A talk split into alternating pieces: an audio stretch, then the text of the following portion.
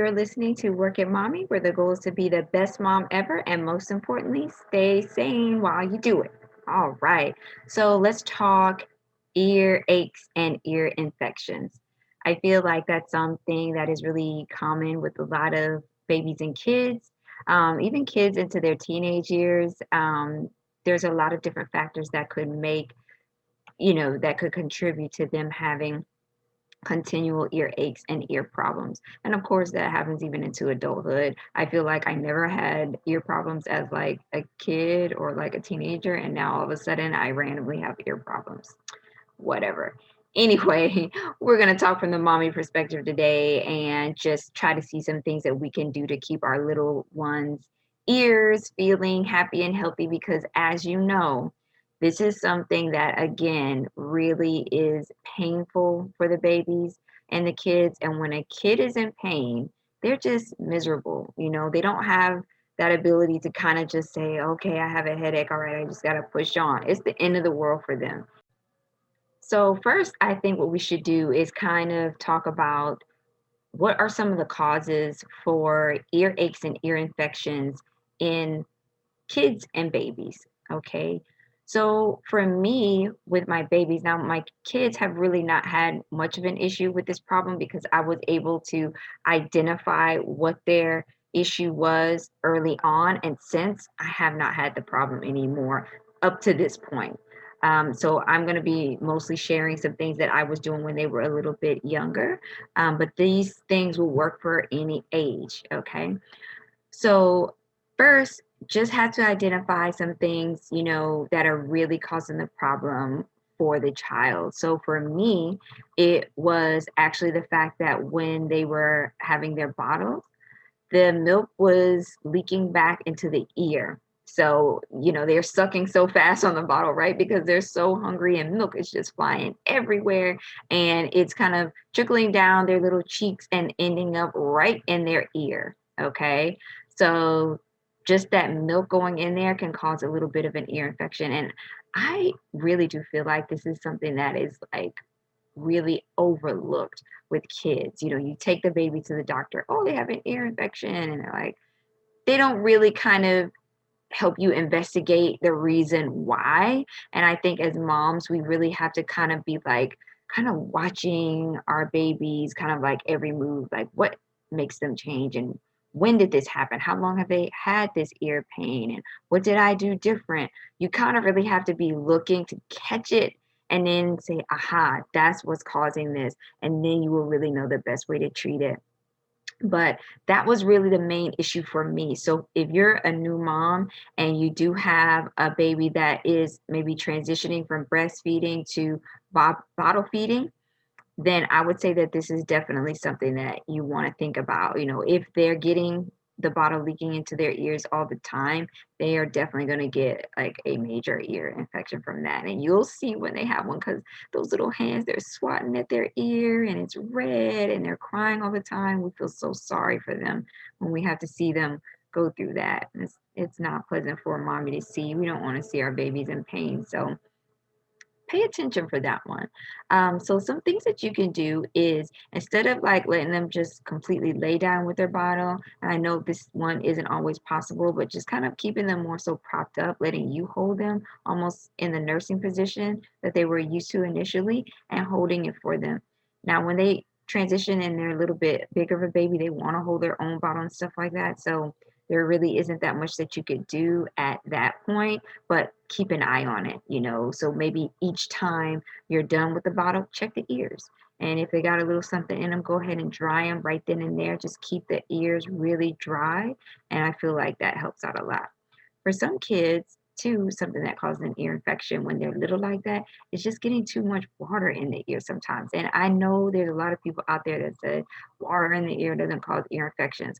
It might not cause an infection, but I can tell you with mine, it caused some ear irritation. Something was going on up in there. And even just knowing myself, if water gets in my ears, I always have an issue, especially my left ear for some reason. Like even when I'm swimming, like that left ear is like always on fire. I don't know what it is. So my children could have, inherited the same thing, that if water gets in their ears too much, then it's a little bit of an issue for them. So that's another one. So at bath time, especially when they're a little bit older, when they're a newborn, honestly, it's really not that big of an issue because they're used to being in the water anyway. Okay. So you feel like it's more of an issue when they're a newborn, like when you're bathing them, with the water, but it's really not. It's when they become like a little bit bigger of a baby, like maybe 4 months up to like 9 months, that when, things are getting in the ear, their ears are a little bit more prone to getting irritated around that time.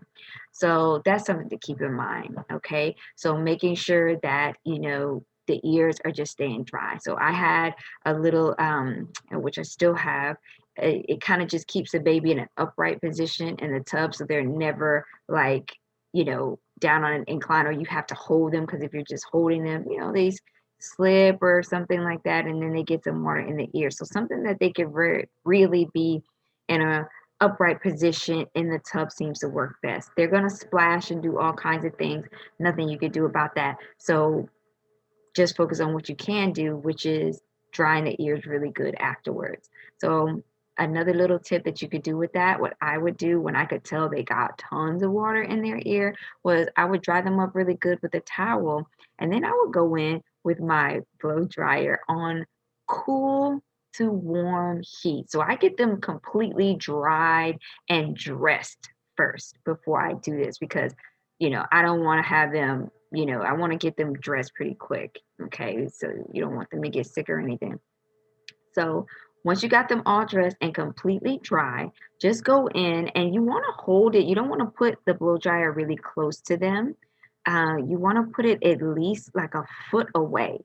And even just that, the pressure, the airstream is not going to be too high so that it's really bothering them and may even feel like something cool and fun for them to play with. It's not a big deal. And again, just making sure that it's not on hot heat. And most blow dryers all have those heat settings that you could adjust to make it work for you. So of course, you don't want it to be too hot for the baby. So again, just kind of a foot away, and just kind of circular motions, and just kind of point it at their ear a little bit and get it dry. Go all behind their ear, and and I'm kind of using the towel, at the same time, make sure I got everything as much as I possibly can as dry as possible. I feel like with babies with ear infections, prevention is like the biggest thing, just like preventing them, figuring out what can give them an ear infection, and then preventing that. With the small babies too, sometimes it's just gonna happen. Certain things irritate them, and it just happens. It could just be too dry in your house, and they're getting sinus infections and things like that. So there's so many reasons that it could be, but these are just a couple common ones that I feel that people miss, that I was able to identify, that I want to share. So again, it was the milk leaking into the ear and water getting in the ear. Those really are the main two. Okay. So for older kids, sometimes really the reason for the ear infection is actually dehydration. Okay. There's a lot of studies out there that coordinate dehydration with increased ear infections. So if you have an older child, make sure that they're drinking enough water. The other thing I will tell you is that when they actually do have the ear infection, flood them with water. Water. Because, you basically just need all that water to go in there and lift out some of those impurities and toxins. And, all of our blood and everything, it just all works together. So it's just telling you that you're not drinking enough. It's telling you that a little something is off, okay? So just make sure you get your child really, really hydrated. It's common in the older kids, like 8, 9, 10 and up, because they're doing a lot of sports, they're doing a lot of activity, and they always, they're not as conscious about drinking water. And sometimes as moms, we're busy. We might not be saying, hey, make sure you drink water. We may forget that day. Sometimes it just takes one day. They're just a little too dehydrated that day. And the next thing you know, they got an ear infection. Okay, so making sure they keep hydrated all the time will prevent ear infections. And then if they do actually get an ear infection, definitely giving them tons of water. And with an older kid, you know, there's more that you can do. Of course, taking them to the doctor. You would definitely want to take your baby to the doctor as well if they have an ear infection. But with the older kids, when you do take them to the doctor, they're able to prescribe things and things like that that can be really helpful, versus with a younger baby, you're more so at the mercy of home remedies. They really don't like to give babies a lot of medications and things like that. So that's why with the babies, I'm especially stressing the point of prevention. That's really kind of the key to addressing that in the smaller babies. Okay, so some tips that you can do. Okay, first of all, the thing that I feel works great for everyone, including the small babies, is a little bit of hydrogen peroxide. And I feel like this is one of those, like, you know, maybe doctors' home remedy books, like little tips that some of the older moms were like aware of and everything. And I think this is one that actually does work. I have done it, and I'll tell you, I took just a little teeny tiny eyedropper. I just put one drop in there. You don't want to flood that area because there's like a moisture balance. You know, if you got too much moisture in there, no matter what it is, it's just going to cause a problem because it's hard to get it dry. For me, the best thing to do with the ear infection is getting that inner ear dry, get it dry, you know, just like that's really, for me, what has helped. Okay. So I only put just one drop of the hydrogen peroxide in there and just kind of let it do its thing. There's some other methods to doing this. Some people say, you know, put a couple of drops in there and let it basically foam all the way up, and then tip the ear over and let it foam all out into the sink. I think that could definitely work too. I have not tried it that way, but again, there are several ways that you can use hydrogen peroxide out there for helping ear infections and ear pain. So definitely go online and look those up and figure out which one would be the best one for you. I'm a fan of like the one drop, maybe like three, but like definitely not more than three. That's what seemed to really work for me. Okay. Another thing that you can do with smaller kids or anyone, that's another natural home remedy, is you can use this kind of mix. So you take some olive oil, okay, and just a little bit of garlic. Now, there's a couple ways you can do this. Some people will actually saute garlic and olive oil in the pan together. What I like to do is actually take a little bit of olive oil, and I got the garlic extract. Okay, it's a little bit more potent. It's a stable mixture. You know what I'm saying? It's been made in a lab, so it's really gonna stay together the way it's supposed to, versus, you know, you're basically just cooking it when you know, do it on the stove. And I feel like you're also cooking off some of the